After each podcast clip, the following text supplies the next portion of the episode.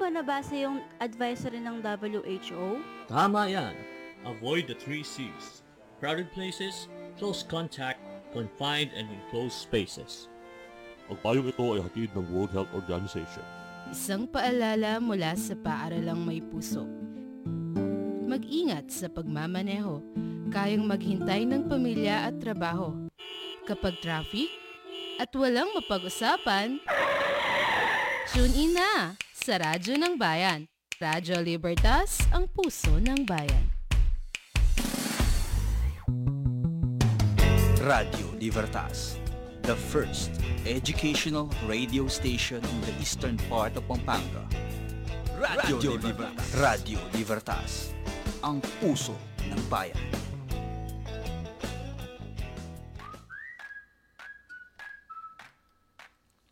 Ayan, magandang magandang umaga po sa inyong lahat. Magandang umaga Pampanga, magandang umaga Santa Ana. Ito ang barkadahan sa paaralang may puso ng Radyo Libertas, ang puso ng bayan.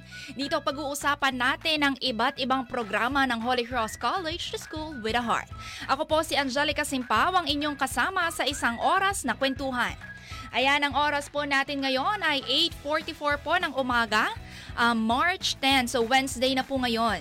Ayan, binabati ko po ang lahat ng nakikinig at nanonood sa ating Facebook live stream at sa lahat po ng nakikinig via Zeno FM. So, ngayong araw po ay isa sa mga espesyal na araw dito sa Barkadahang Ma- sa Paaralang May Puso dahil maswerte tayo na makakasama natin ngayon ang isa sa mga sikat na teacher, I must say, ng mga famous sa aming teachers dito sa Holy Cross College. Ayan, natawa si Sir. So, let us all welcome Sir Pablito Gantan o mas kilala bilang Sir Pabs ng BS uh, in Secondary Education. Good morning, Sir Pabs. Good morning, Ma'am Angelica, and good morning to everyone. Famous talaga. Oo, Thank famous thank you sir. Siyempre, pinaka-famous yan si Sir Pab sa mga teachers po dito sa HCC.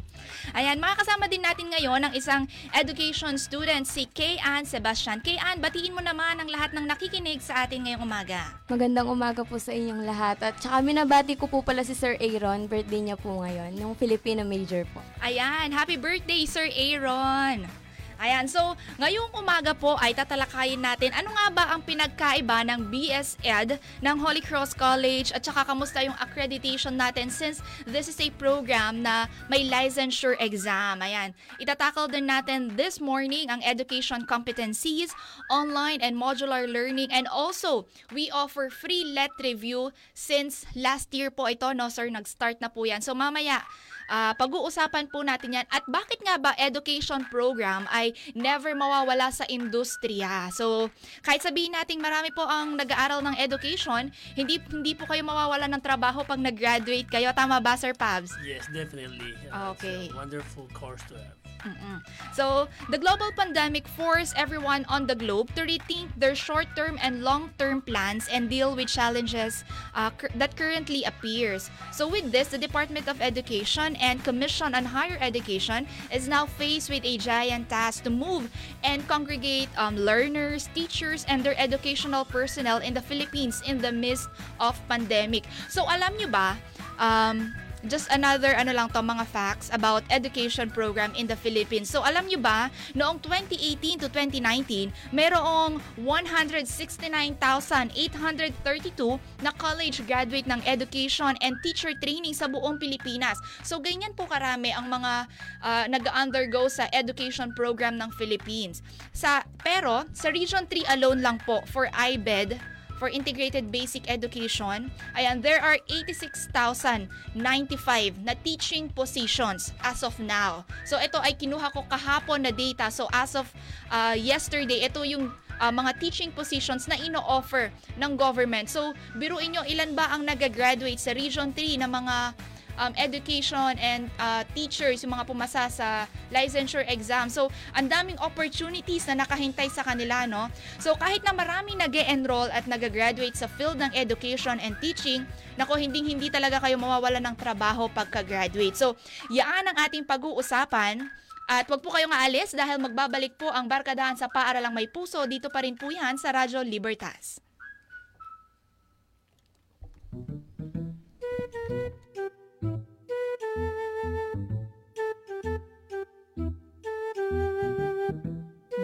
want endless opportunities? Do you have a passion for communication? Or do you want to be a writer?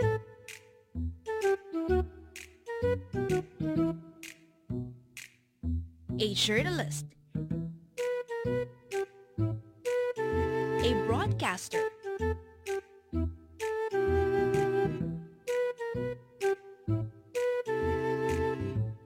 Development communication specialist?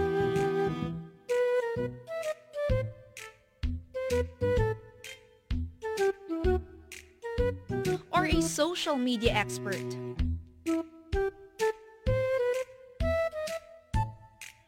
We will help you conquer your dreams with our Bachelor of Science in Development Communication program. Here at Holy Cross College, learning is not to the four corners of the classroom. With our multimedia facilities, a radio program, a TV show, hands-on training is within our students' reach.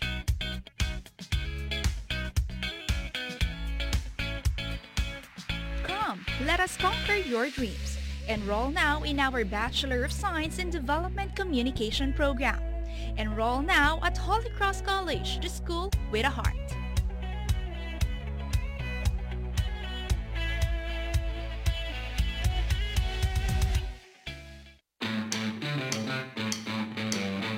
Radyo Libertas, ang puso ng bayan.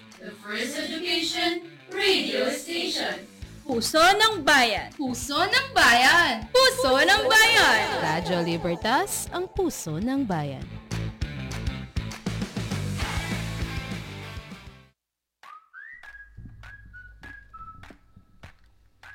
Ayan, nagbabalik po ang barkadahan sa paaralang may puso. Dito pa rin po yan sa Radyo Libertas. So, batiin po natin ang lahat ng mga education students na nakikinig at nanonood sa atin ngayong umaga. Ayan. So, ngayon pag-uusapan nga po natin ang BSED ng Holy Cross College. Kasama pa rin po si Sir Pavs at si Kay Ann. So, Ayan, so before we start our discussion pala, alam nyo ba ang education ay ang unang college program na inoffer dito sa Holy Cross College. So, just a short history of Holy Cross College. So, the college started with four courses. Ayan yung Bachelor of Elementary Education, Bachelor of Arts with majors in English and Mathematics, Bachelor of Science in Commerce with Business Management, and two-year secretarial course. So, with the blessing of all God Almighty, uh, the, the school is gaining success as an institution of learning. So, the three departments are doing well in the performance of the inherent function. So, the college department, which started with a very small population, is increasing its enrollment coming from this town and its environ. So, plans were laid down for more courses offering suited to the demands of the time aside from the latest recogni- recognized education source. So, this were Bachelor of Secondary Education with major in mathematics, English, physical education, Filipino science, and values education. So, as of now, sir, um, ito pa rin po yung mga majors na ino-offer po natin dito sa Holy Cross College. No, we have actually right now we have four majors. We have the science, the ma- mathematics, the Filipino, and the English majors. Mm, Ayan. Sir Pabs, uh, umpisahan po natin, ano nga po ba ang BSED? Ayan. Uh, the Bachelor of Secondary Education is uh, uh, a program wherein students will enroll if they want to become teachers in the high school or in the senior high school. So you, that's the difference between other programs. So you can be a private school teacher or a public school teacher, even a college professor if you want to. Uh, it's a it's a very smooth and wonderful program. Mm-mm. Sir, ano po bang pinagkaiba ng education program natin dito sa Holy Cross College kung i-compare po natin sa curriculum po ng ibang mga schools? Technically, we all have the same curriculum because we follow the same CMO. But uh, here at Holy Cross College, yun nga, dahil ito para lang may puso. So we really take care of uh, our Yes. students. We walang walang discrimination, walang boundaries. You you will enroll if you want to enroll and uh, you will be accepted and then you will be trained to become the best not only the best teacher that you can be, but the best person that you can be. Ayan, not only the, ay, gusto ko yung sinabi ni sir, not just the best teacher, but the best person you can be. Nako, gustong gusto ko yan. Pag yung lalo na sa personality development, di ba? So, ano nga po ba yung mga specialization or mga major subjects po, like na mga activities or mga activities na binibigay po natin sa students para ma-ensure po natin na they can be the best person they can be? Yes. Um, well, personally, when we when we teach and this uh, the students study, more than the content, more than what the what they can learn or the what they call uh, the cognitive part, they are trained effectively and the psychomotor uh, uh, domain. Therefore, what I'm try- really trying to say here is uh, we develop teachers here holistically. That means uh, all the dimensions of your life. Actually, nga, minsan kahit mga personal life na we really have them. We really have them. Kaya nga, the best person that they can be right if if may mali, sasawayin talaga natin. Pero kung we we also commend yung mga mabubuti na gagawa nila. So, yun. Mm-mm. So I think ano that is also important no Sir Pabs kasi ang sinasabi natin pag teacher it also produces another profession kasi yung mga teachers sila yung nagtuturo para magkaroon pa doon sa mga different programs no. Bakit importante naman na ma-develop natin yung personality muna nila before yung mga sa cognitive and yung sa attitudes po nila. Oo, um, kasi nga, as, kasi nag-estudyante naman tayo lahat, di ba? Yes po. At uh, madalas kapag yung teacher mo, napakagaling, napakahusay, tapos na-inspire ka talaga, yun, it, it will make you a better person. Excuse me. But, sabi nga, may quotation kasi na, teachers like leaves abound, but great teachers like fruits rarely found. So this is what we do with our teacher. They, they, they are not just leaves that that abound, but they are uh, fruits. Uh, it means limited edition sila, kumbaga sa sa piano, kaya sa music. And uh, yun, kasi kailangan mong ituro yung, yung mga values muna nila, itry muna sila bilang tao. Kasi in the, in the future, tao yung mga ano nila, product nila, hindi mga produkto, eh, mga tao talaga. And uh, well, in general, you're producing good citizens out of your students. Mm, okay. Ayan. So ngayon din makakasama natin ang isa sa mga education students. So batiin lang muna natin ang lahat ng nakikinig at nanonood sa ating Facebook live stream and special shout out sa mga students ko sa BSED English, sa Speech and Theater Arts. Ayan, good morning sa inyo. Ayan, good morning kay Ma'am Camille Bondok Ginto, kay Mary Ann Quiros Lulu, kay Kate Mangune Cortez, Jason Carion Reyes. Ayan, nakikinig din sa atin si Iro Puluzan, si Ma'am Liz ah, Pangilinan, at saka si Jason Reyes. Ayan, good morning po sa inyo. Ngayon, makasama natin ang isa sa mga education students. Ayan, si um, Kate. Kate, Kay Ann. Kay Ann Sebastian. Ayan, Kay Ann, bakit ah, BS Ed dito sa Holy Cross College ang pinili mo? Pinili ko po yung BS Ed kasi po, um, Bachelor of Secondary Education po is seek to train um, high school teachers po which uh, can teach variety of um, subjects such as mathematics, Filipino, science, um, katulad po ng ino-offer ng Holy Cross. And um, based po dun sa mga tinuturo na subject ng mga ano, as a teacher po, as a future educator po, um, hindi lang po tayo nag-stick dun sa tinuturo. Kumbaga, pinili ko po yung Bachelor of Secondary Education kasi po, as a professional teaching career, parang um, iba pa rin po yung feeling kasi pag um, nasusubay, yung milestone ng isang students is nasusubaybayan mo. Kumbaga, um, from the day one hanggang sa matapos sila, nakikita mo po yung improvement sa kanila.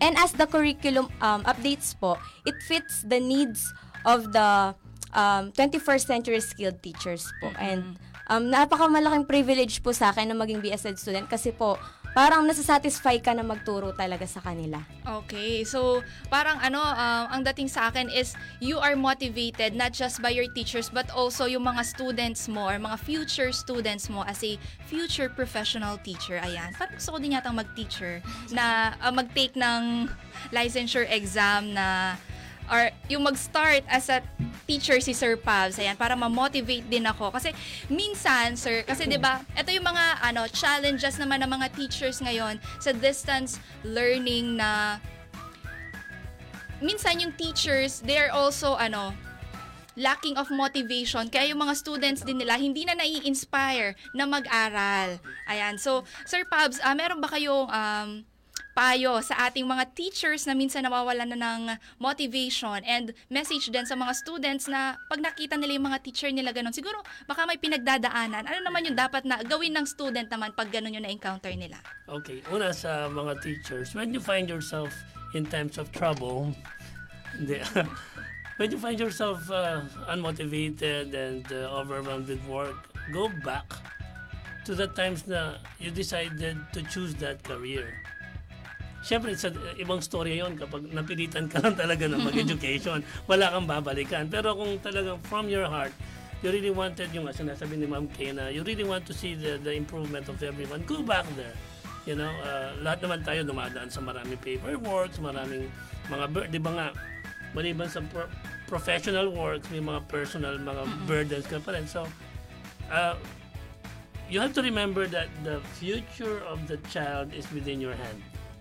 Yun, ganoon ka delikado yung hindi na talaga delikado. I mean, ganoon ka importante ang role mo sa mundong ito kasi ang hinuhubog mo buhay ng tao. So go back there and uh, drop everything and kasi nga ang sinasabi ko si Ma'am Angelica, ang teaching ay hindi lang siya uh, profession, it's a mission and a vocation. So, kumbaga, uh, parang sa mga bayani yun eh, mission at saka vocation.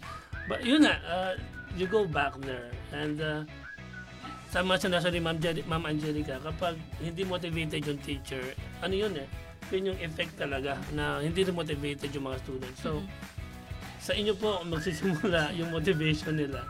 At sa mga students, lalo na kung mga uh, very observant kayo, kung may nakita, ito yung advice ah, kung may nakikita kayong mga positive na atti- attitude or characteristics ng teacher ninyo, gayahin nyo yun. Gayahin nyo yun. In the future kasi kayo rin yung makikinabang nun eh. Pero kung may nakikita nga kayo na demotivated na sila, uninspired na sila, ang payo ko, huwag nyo nang gayahin yun. True. Uh, mag-isip kasi, may mga kanya-kanya naman tayong isip, di ba? Um, parang you pick the best practices that they that they do and then just disregard yung mga nakikita yung mga negative. So, meron. Ang feeling ko sa mga estudyante natin dito sa BSED, they are not just listening sa teachers nila about the lessons but also observing them about the best practices. That is also important para yun nga sinabi ni Sir Pabs, kung ano yung mga best practices, ayan, i-adapt natin yan. And tignan nyo din talaga yung mga hindi nakarapat dapat na, hindi naman natin kasi masasabi na perfect lahat ng mga teachers. But at least, uh, get uh, one positive traits na pwede nyo ma-adapt or magamit ninyo. Ayan, punta tayo kay Kay. Paano naman kayo nag-adjust ngayon sa distance learning natin? Paano yung adjustment nyo from dito kayo dati face-to-face sa classroom ngayon, nasa online or modular learning na kayo? Siyempre po nung una, hindi po ganun kadali na kasi hin- lahat naman po tayo hindi natin expected na ganito yung magiging situation natin today. And siyempre po, kung um, yun, tulad nga po ng sinabi ni Sir Pabs na pag nawawalan ka ng pag-asa, pwede mo naman pong sabihin sa teacher mo, pwede mo namang inform sila kung anong nangyayari sa'yo. Kasi po as a teacher po, sila po yung magmo-motivate talaga sa'yo kung ano yung dapat mong gawin. And um, bilang isang student po, na education student po, syempre, kung mawawalan ako ng pag-asa ngayon, paano pa ako makakapagturo sa iba? 'Di ba po? Kaya ngayon po, parang minomotivate po talaga namin yung sarili namin, na gawin po namin yung best namin kasi po, lahat po naman tayo na dumadaan po talaga sa paghihirap. And lahat po ng paghihirap, ma- mapapalitan naman po yun ng ano, ng blessing naman po. Ayan. So, napaka-positive. Gusto kong ma-adapt yung positive mindset nito ni Kay Ann, ano. So, ayan. Sa lahat po ng mga nag-graduate dito sa Holy Cross College ng education program, ayan, very bright ang naging future nila. Like, for example, yung mga graduates natin dito na nagtuturo ngayon, sila Ma'am Arlene, sila Ma'am Je, sila Sir Jerwin, tama po ba? Sino pa po ba yung mga iba? Yan, shout out po sa inyo. Good morning. Yan, sina Sir Anjo, sina Sir Rodel Nogot, sina Ma'am Grace Gulapa, yung program Ayan, yes, hello. Good morning si po. Sir Benji, si Sir Benji Nolasco, award din sa, yan, mga graduate po ng ng Holy- education. yan. Ayan. So, ah, nakita nyo naman, yung mga graduate po ng Holy Cross College ay talaga naman din nagsuserve sa ating community at sa mga kabataan po natin ngayon. So, if you have any questions po pala about BSED program ng Holy Cross College, you can comment your questions here po sa ating Facebook live stream. And if also meron kayong mga message sa inyong mga teachers, ayan, pwede nating basahin yan. Ayan. So, meron na tayong isang message from Ma'am Buko. So, mamaya babasahin natin yan. Bibitinin muna namin kayo kasi parang nakakaiyak yata itong message ni Ma'am Buko. Hindi naman, parang shout out lang. Ayan. So, wag po kayong aalis dahil magbabalik po ang Barkadahan sa Paaralang May Puso. Dito pa rin po yan sa Radyo Libertas. Uy, Bes! Long time no see ah. Uy, Bis! Oh my gosh. Payakap naman. Pop, pop, pop. Excited din akong mayakap ang aking beshi. Pero ang payo ng World Health Organization, iwas muna sa physical contact para iwas hawaan. Eh, tara na. Pasya na tayo sa mall. Ay, ko. Gusto ko yan. Oops, teka lang. Alam niyo ba na hindi advice ng World Health Organization ang pagpunta sa mga crowded na lugar? Naku, wag muna. Hindi mo ba nabasa yung advisory ng WHO? Tama yan. Avoid the three C's. Crowded places, close contact, confined and enclosed spaces. Ang payong ito ay hatid ng World Health Organization. Isang paalala mula sa paaralang may puso. Mag-ingat sa pagmamaneho. Kayang maghintay ng pamilya at trabaho. Kapag traffic at walang mapag-usapan, tune in na sa Radyo ng Bayan. Radyo Libertas, ang puso ng bayan. Ayan, nagbabalik po ang barkadahan. Dito pa rin po yan sa Radyo Libertas. Ayan, batiin po muna natin ang lahat ng nakikinig at nanonood sa ating Facebook live stream. Ayan, good morning po sa inyong lahat. Feeling ko mga ano to, mga students to, BS Ed students natin to. Ayan, good morning sa inyong lahat. And basahin na natin yung message ni Ma'am Aina Duway Buko. Ayan, good morning po, a proud product of BS Ed Major in Filipino Batch 2019 and I'm currently teaching na din po sa Holy Cross College. Shout out po sa mga kabatch ko. Ayan, good morning po sa lahat ng mga kabatch ni Ma'am Buko, mga batch 2019 ng BS Ed Major in Filipino. Ayan, isa sa po sa mga masisipag at magagaling nating teacher yan, si Ma'am Buko. Ayan. And also, um, happy birthday kay Sir Aaron sa BS Ed Filipino major naman. Ayan. So balik po tayo sa ating talakayan ngayong umaga. So last year po nagkaroon ng free let review po para sa ating mga gustong mag-take ng board exam ang ating mga educators. So may continuation po ba ito? Ayan. Uh, first of all, we would like to thank the administration, especially uh, our President, Attorney Dennis Pangan, for initiating that uh, uh, very innovative, parang milestone nga pa yan. eh. Kasi walang, Yes. walang red review na libre. And uh, everybody can witness to that how much we accommodated for them and uh, yun nga, uh, maliban doon sa nagre-review ka, natututo ka, there were free coffees and all of that. So, g- ganoon natin kamahal yung mga graduate natin at ganoon natin sila gustong tulungan.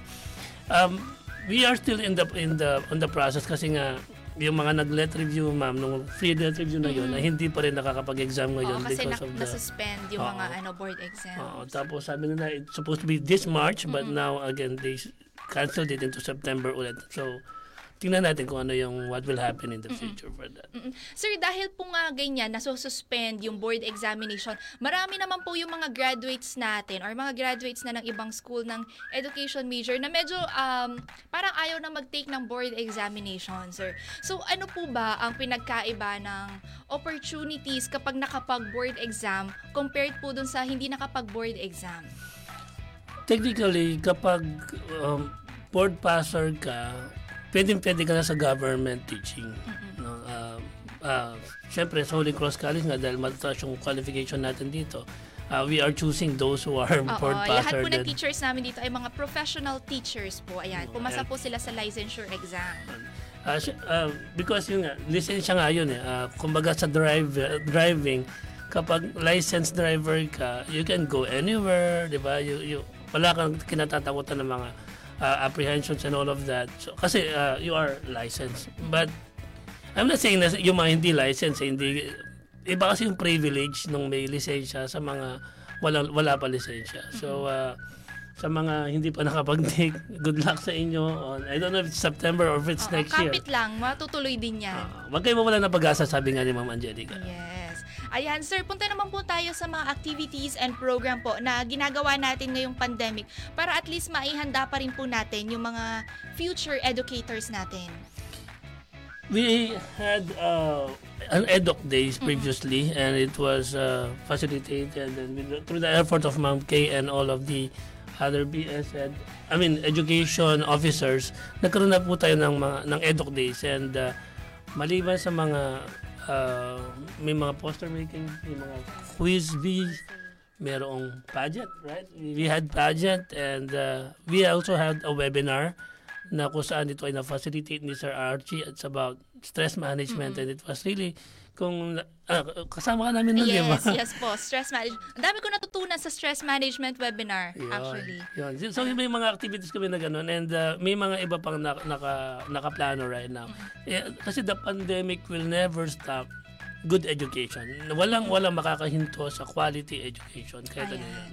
Ayan, tama po yan, no? Kahit na talaga pandemic, basta nandun yung motivation natin to teach our youth. So, magpapatuloy po yan. Kaya nga po sinabi ko kanina, hindi mawawala ang education sa kahit ah, anong taon man ang lumipas, kahit anong krisis man yan. So, kay Ma'am Kay naman tayo, ayan, gano'n naman sa inyo nakakatulong yung mga activities ngayon kahit may pandemic?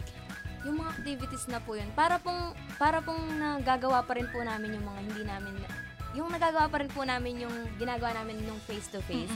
Parang mas lalo po kaming na-enhance yung mga abilities po namin. Hindi po kami nawawalan ng motivation para gawin pa po yung mga dapat namin gawin. Parang na-enhance po talaga yung mga kakayahan pa rin po namin. Mm-mm. Hindi pa rin po nawawala yung ano sa amin, spirit po ng pagtuturo. Parang. Ayan. So ito, kagabi ko pa to naiisip. Hindi ko lang siya nalagay dito sa list of questions natin. Hindi naman mahirap kasi itong pandemic natin, itong new normal in education, new talaga siya sa atin kasi hindi pa naman tayo nakaranas ng pandemic. So ano ba yung mga greatest lesson as an educator na nakuha nyo during this pandemic? Una tayo kay Sir Pabs, tapos si Ma'am Kay. yung greatest lesson as an educator sa'yo nitong pandemic? Well, uh, actually, this lesson is my life philosophy. And uh, yung mga nag-estudyante ko from Sir Jervin to everyone else, lagi ko si sinasabi, uh, if you're aware of the movie Dead Poet Society, um, merong ano sila dun eh, the, the topic is Carpe Diem.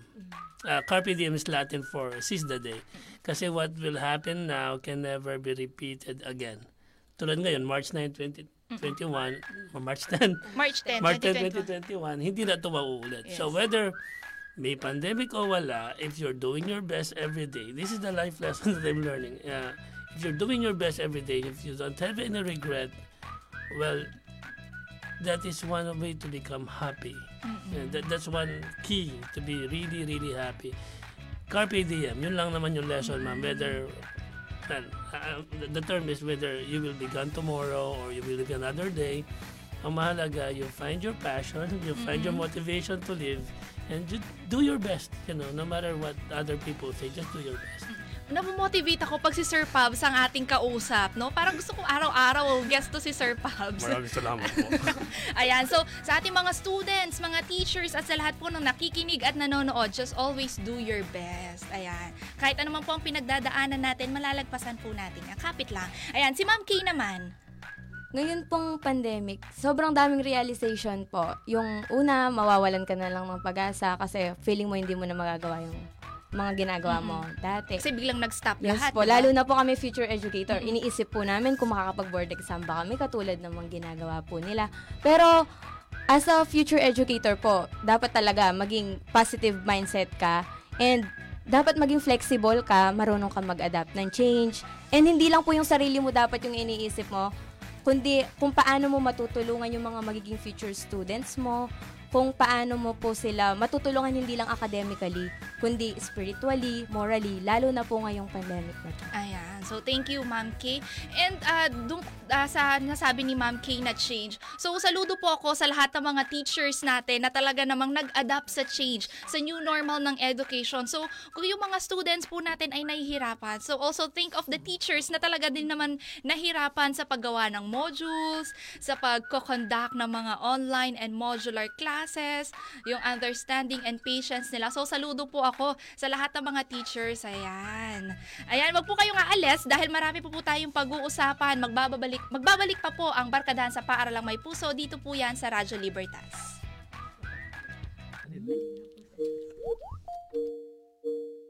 Good morning, class.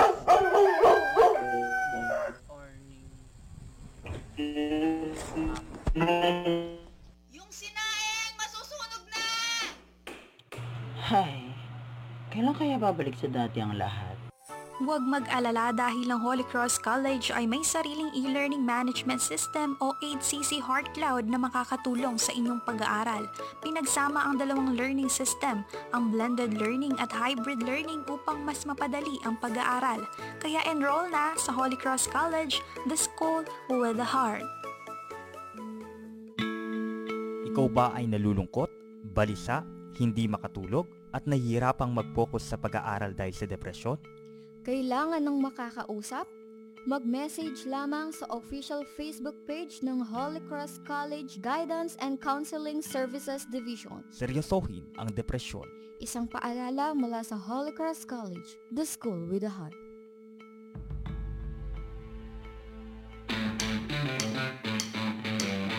Radyo Libertas, ang puso ng bayan. The First Education Radio Station.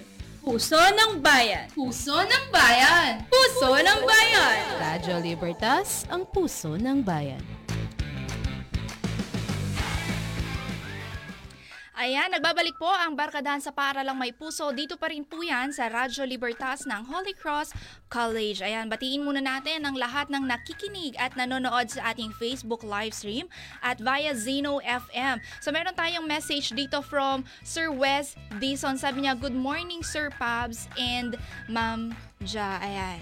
Kilala niyo po si Sir Wesley Dizon. Ayan, taga Santa Ana po yan. Si Sir Wesley Dison po ay isang ah, Boy Scout namin nung siya ay high school. Ah, wow. Nap- napaka, napakaputing tao niyan. Ayan. Good morning, Kuya Wes. Ayan, kamusta ka? Ayan, so... Very proud po tayo kay Wesley kasi one of our first product nung nasa public school pa tayo. So, salute Sir Wes. Ayan.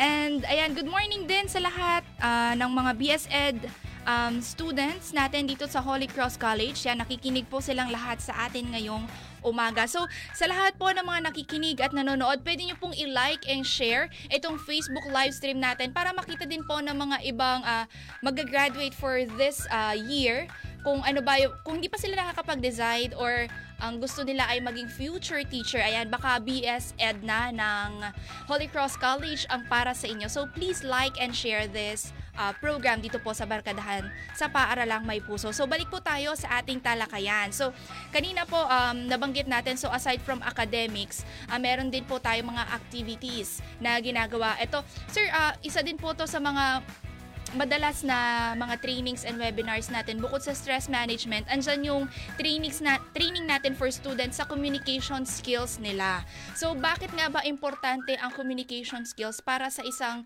educator and future um, education Sa communication kasi, doon yung core nung, nung yung buhay nung, nung education. Kasi ang core nito ay teaching learning process. So if your communication skill is very poor, it will not uh, lead into great result. You know, you will be well. I could say that you, it will be very ineffective of on your part kung mahina yung communication skills mo. Kaya nga, isa nga, at salamat Ma'am Ja and to uh, Sir Josh, yung ibang mga Eng- English teacher natin on the DevCom department, di ba? Thank you so much sa inyo lahat kasi uh, with Ma'am Arlene, you're really helping these children to become, you know, to express themselves more comfortably and yet very, you know, English uh, proficient. Alright. Ayan. And also, uh, di ba madalas sa mga problema natin sa mga students, they lack self-confidence. So, kahit nasabihin natin sila ay mga future educators, we need to train and hone their skills, lalo na pag yung uh, tatayo or haharap sila sa maraming tao. So, they are ano parang reluctant, di ba, to to speak in front of the audience. So, dito po sa Holy Cross College, we are honing their skills and talents po talaga. Kaya sa tulong din po ng iba't ibang teachers natin, mga professional teachers. Ayan. Kay Kay naman, ano na ba ang mga na-experience mong trainings for communication skills? And sa tingin mo, as of now, anong year ka na pala? Third year na po. Third year na. So as of now, kamusta ang communication skills mo na? Actually po, nung senior high school po ako, dito po ako nag-aral. And naka-experience po ako ng radio broadcasting, which is nag-anchor po ako. And Holy Cross College, um, enhance po yung capabilities ko na yun. Kala ko po kasi dati hindi ko na po ma-achieve yun kasi po syempre private school na po to. mas ma-achieve ko po yung gusto ko pa pong gawin as a future educator. Ayan, so as a teacher, hindi lang ah, basta sabihin kung ano yung mga lessons. Kailangan naiintindihan din ng mga estudyante. Very important yung understanding and comprehension ah, ng lessons. Ayan. If I may add, ma'am, kahit may sinasabi ka. Ma'am Kay kasi was uh, in Manila before. Mm. And uh, yun, kwento mo, ma'am. kaya isa, isa siya sa mga pinili Ah, natin. okay. So, ba't ka nag-Manila? Very interesting, no? From Manila, and andyan na yung mga malalaking universities, but still you go back here sa Holy Cross College. Inquire po ako sa University of Manila. Ngayon po, kasi po, gusto po ng parents ko na mag-aral po ako ng, sa university po, syempre, ah, yung expect po kasi nila, akala po nila pag university, maganda yung opportunity mo. Pero, na-realize ko po na parang, kung hindi ka masaya sa mga teachers mo, kung hindi ka motivated sa environment mo, wala rin pong mangyayari sa'yo. Wala pong mangyayari sa karir mo, sa future mo. Parang, kaya bumalik po ako sa Holy Cross. And thankful po ako kasi po, August na po. Tapos na po yung prelim. Pero tinanggap pa rin po ako. And Sir Pabs, si Sir Pabs po yung isa sa tumulong sa akin para po talaga makapasok ulit po ako dito. Mm-mm. So far, kamusta ang mga teachers mo? Motivated and inspired ka na ba ngayon? Opo, kasi po, ngayon po, katulad po ngayon, pandemic, parang, di ba po, iisipin po natin, sobrang hirap po mag-adjust talaga. Pero nakikita mo po sa kanila na tinutulungan ka nila, um, sinusubaybayan ka pa rin nila, and yung parang minomonitor kayo everyday, um, kinoconsult kayo kung ano yung ginagawa nyo, kung ano pa po yung dapat nyo gawin. Parang ganun po. Mm-mm. So yung mga teachers talaga natin, talagang parang naging call center agents na din sila kasi nagko-call talaga sila sa bawat estudyante. Ayan, kamusta ka na? Nagpasa ka na ba? Complete na ba requirements and Alam mo yan, yung assignments mo? Alam mo yan. Ayan, iisa-isahin mo kahit 50 pa yan. Iisa-isahin talaga ng mga teachers natin. Kaya thank you talaga sa mga teachers natin ngayon. Ayan, so um, ano, ngayon ko lang nalaman na from Manila pala siya. So ano, so ayan po sa lahat po ng nagtatanong bakit Holy Cross College ang kailangan po ninyong piliin para sa mga anak ninyo or para sa inyo sa BS Ed. Ayan. Si Kay Anna po ang ang nagkwento kung bakit po Mag-a-add lang po ako, ma'am. Kasi sige. po, bukod po dun sa um, merong TES, merong voucher yung senior high school, iba pa rin po kasi pag quality education yung pinag-uusapan. Ayan. So, Living witness po talaga siya. Mm-mm, ayan. Okay, so Ayan, so na-inspire naman ako kay kay Kay Ann from Manila pa siya. Kasi marami din talaga tayong mga students, ah, mga even cross enrollees from big universities sa Manila na nag enroll ng ibang subjects nila dito or nagta-transfer na talaga dito. Kasi ayan nga po, bukod po sa mga licensed professional teachers, andyan po yung competencies, patience, and also yung motivation nila. 'Di ba? Kasi siguro kung ako as a student, kung hin- nakikita kong hindi motivated yung teacher ko, wala siyang gana, parang tatama rin na rin ako, 'di ba? So sa Holy Cross College po, we ensure you that we can give you quality education. Ayan. Ito naman po, sir, isa sa mga uh, mostly na tinatanong sa atin ng mga students and parents. Ayan. So how can we maintain daw good relationship between teachers and students? Yun nga, katulad sinabi mo kanina, ma'am, parang maliban sa call center agent sila, sila rin yung mga guidance counselor natin. Sa educational term kasi, ma'am, tinatawag silang loco parentis, meaning uh, ikaw yung second parent ng mga bata when it comes to school.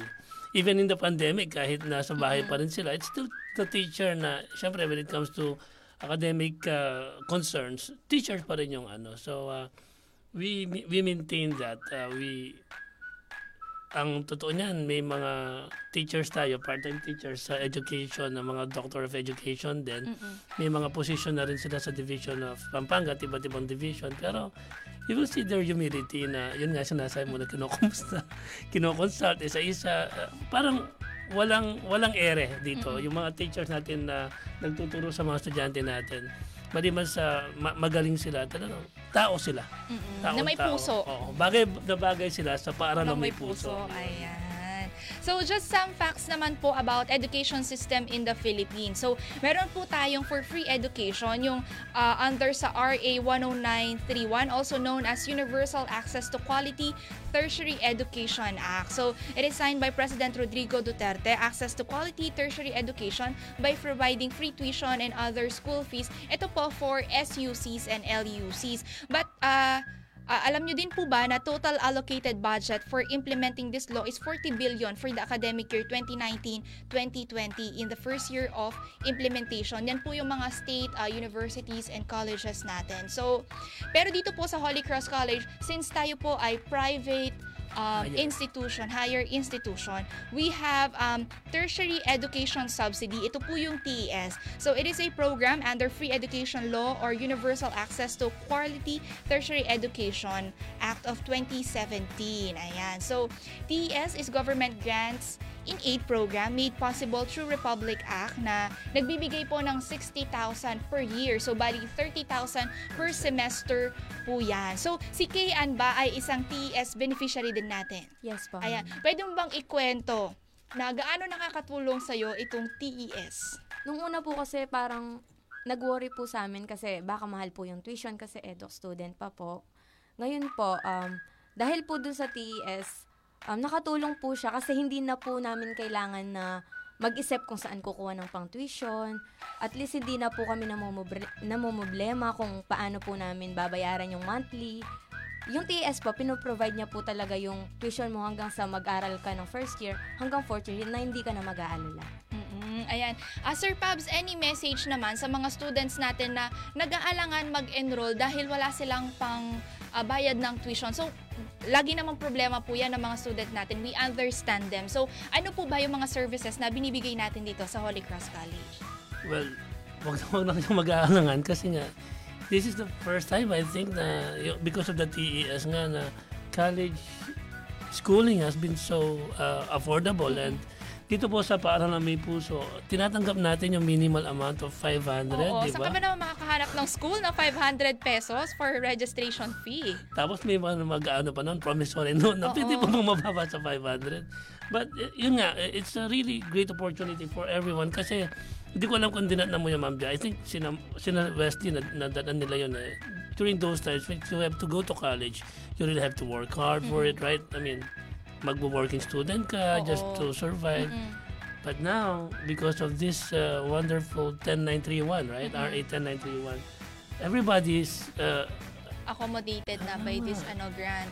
So, naalala ko lang nung college ako. So, 'di ba, medyo mahal ang uh, tuition talaga pag mga private institution. So, uh, andyan yung mga naghahanap ng iba't ibang scholarship grants, Mhm. 'di ba? Tapos nagtatrabaho ka pa, andyan yung mga nag-online selling natin for their uh, uh, additional income. So, dito po sa Holy Cross College, we can help you by the TES na talaga naman makakatulong po. Hindi lamang po sa mga students but also for their parents kasi imbis na iisipin pa ng parents yung sa tuition nila, ayan, kung ano naman po kayo ay eligible naman kayo na makatanggap ng TES, ay hindi naman po na pinagdadamot ng school yan. So we are in partnership po with Commission on Higher Education. Actually, nabigla nga kami dati kasi may mga magulang pa rin pala uh, within Santa Ana area na hindi nila alam na may ano TES. So, nung nag-house to house kami last year, uh, yun, it was a very good uh, opportunity for us to tell them and we are telling it now to everybody na kapag college ano po uh, concerns, wag po kayong mag-alala kasi nga yung sinabi ni Ma'am Ja, may 30,000 per sem yung mga anak ninyo, mga kamag-anak ninyo na gusto nyo mag-aral. So, enroll na po. Oo. Ay, huwag niyo pong isipin yung pambayad muna. Isipin natin yung kinabukasan ng bawat kabataan. So, marami dyan nung una po ang nag-aalangan mag-enroll dahil pandemic. Pero dahil nga po nag-house to house sila Sir Pab, so binigay namin tong information about TS, yung kinabukasan ng mga kabataan na huwag ititigil yung education kahit na pandemic. Ayan. So, sama-sama, sabi nga po dito sa Holy Cross College, lahat kasali-kasali lahat. Ayan. So, wag po kayong aalis dahil magbabalik po ang Barkadahan sa Paaralang May Puso. Dito pa rin po yan sa Radyo Libertas.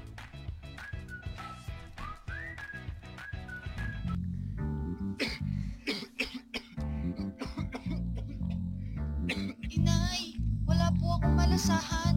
Ang taas ng lagnat mo, anak. Isang paalala mula sa paaralang may puso at sa kagawarang pangkalusugan. Mga sintomas ng COVID-19, huwag ipagsawalang bahala. Pumunta sa malapit na ospital at kumonsulta kaagad sa doktor upang karamdaman ay maagapan. Isang paalala mula sa Radyo Libertas, Puso ng Bayan. Isang paalala mula sa Paaralang May Puso. Mag Mag-ingat sa pagmamaneho. Kayang maghintay ng pamilya at trabaho. Kapag traffic at walang mapag-usapan, tune in na sa Radyo ng Bayan. Radyo Libertas, ang puso ng bayan.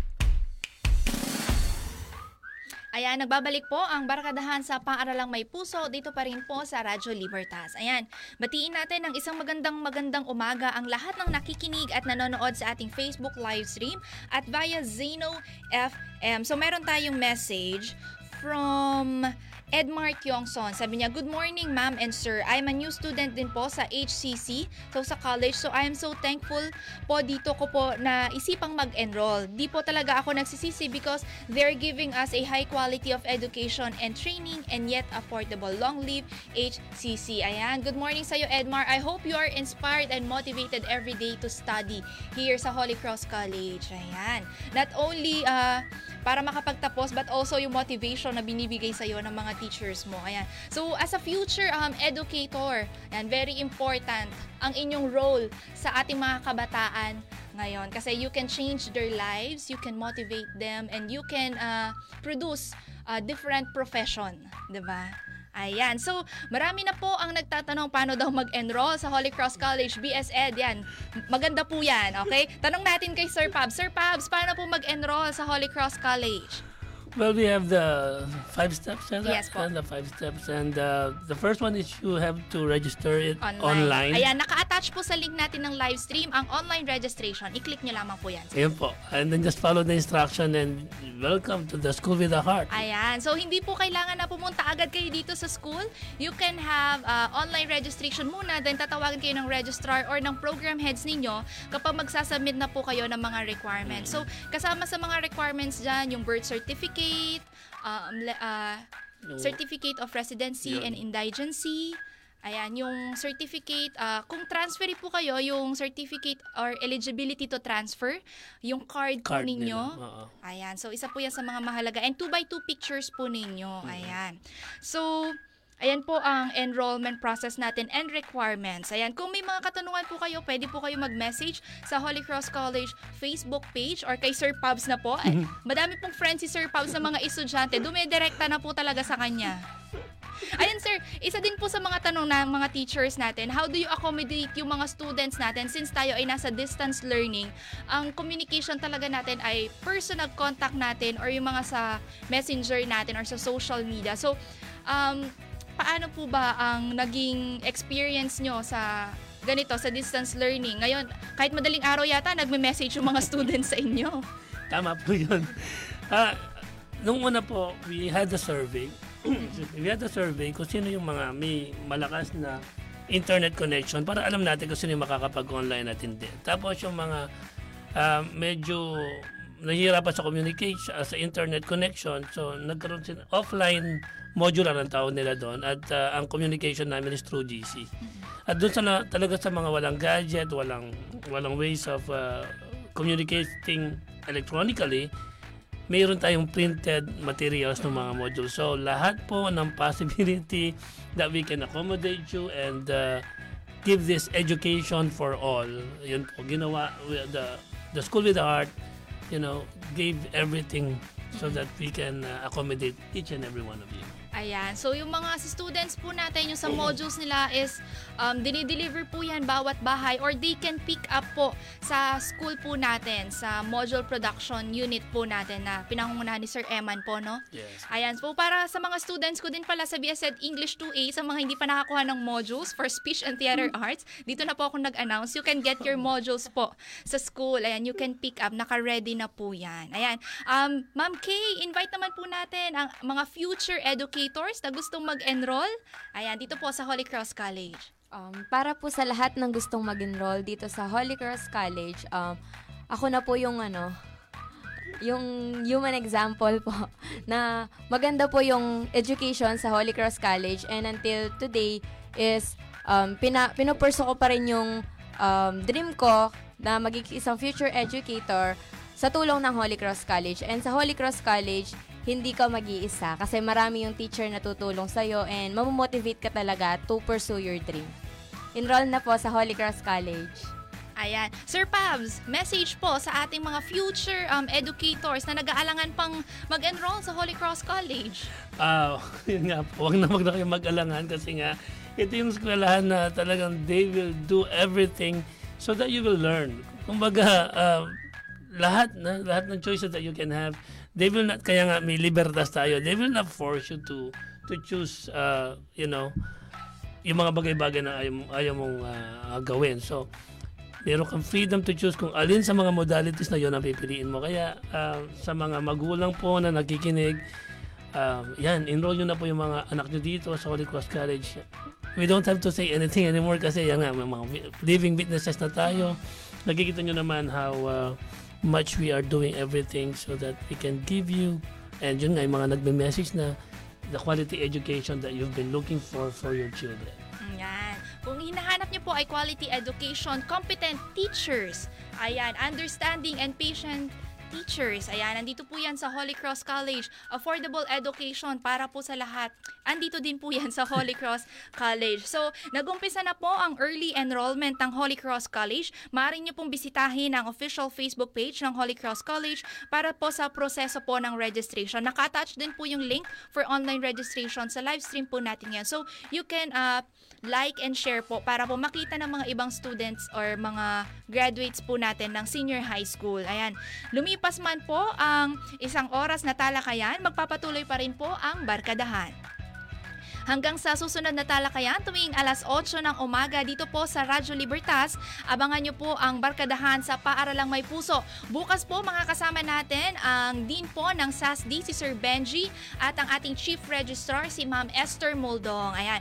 Kung may mga katanungan po kayo about sa registration, enrollment, and student services natin, bukas po abangan ninyo ang barkadahan sa Paaralang May Puso. Muli ako po si Angelica Simpao, kasama pa rin po si Sir Pablito Gantan at si Ma'am Kay Sebastian. Bumabati po sa inyo ng isang magandang magandang umaga.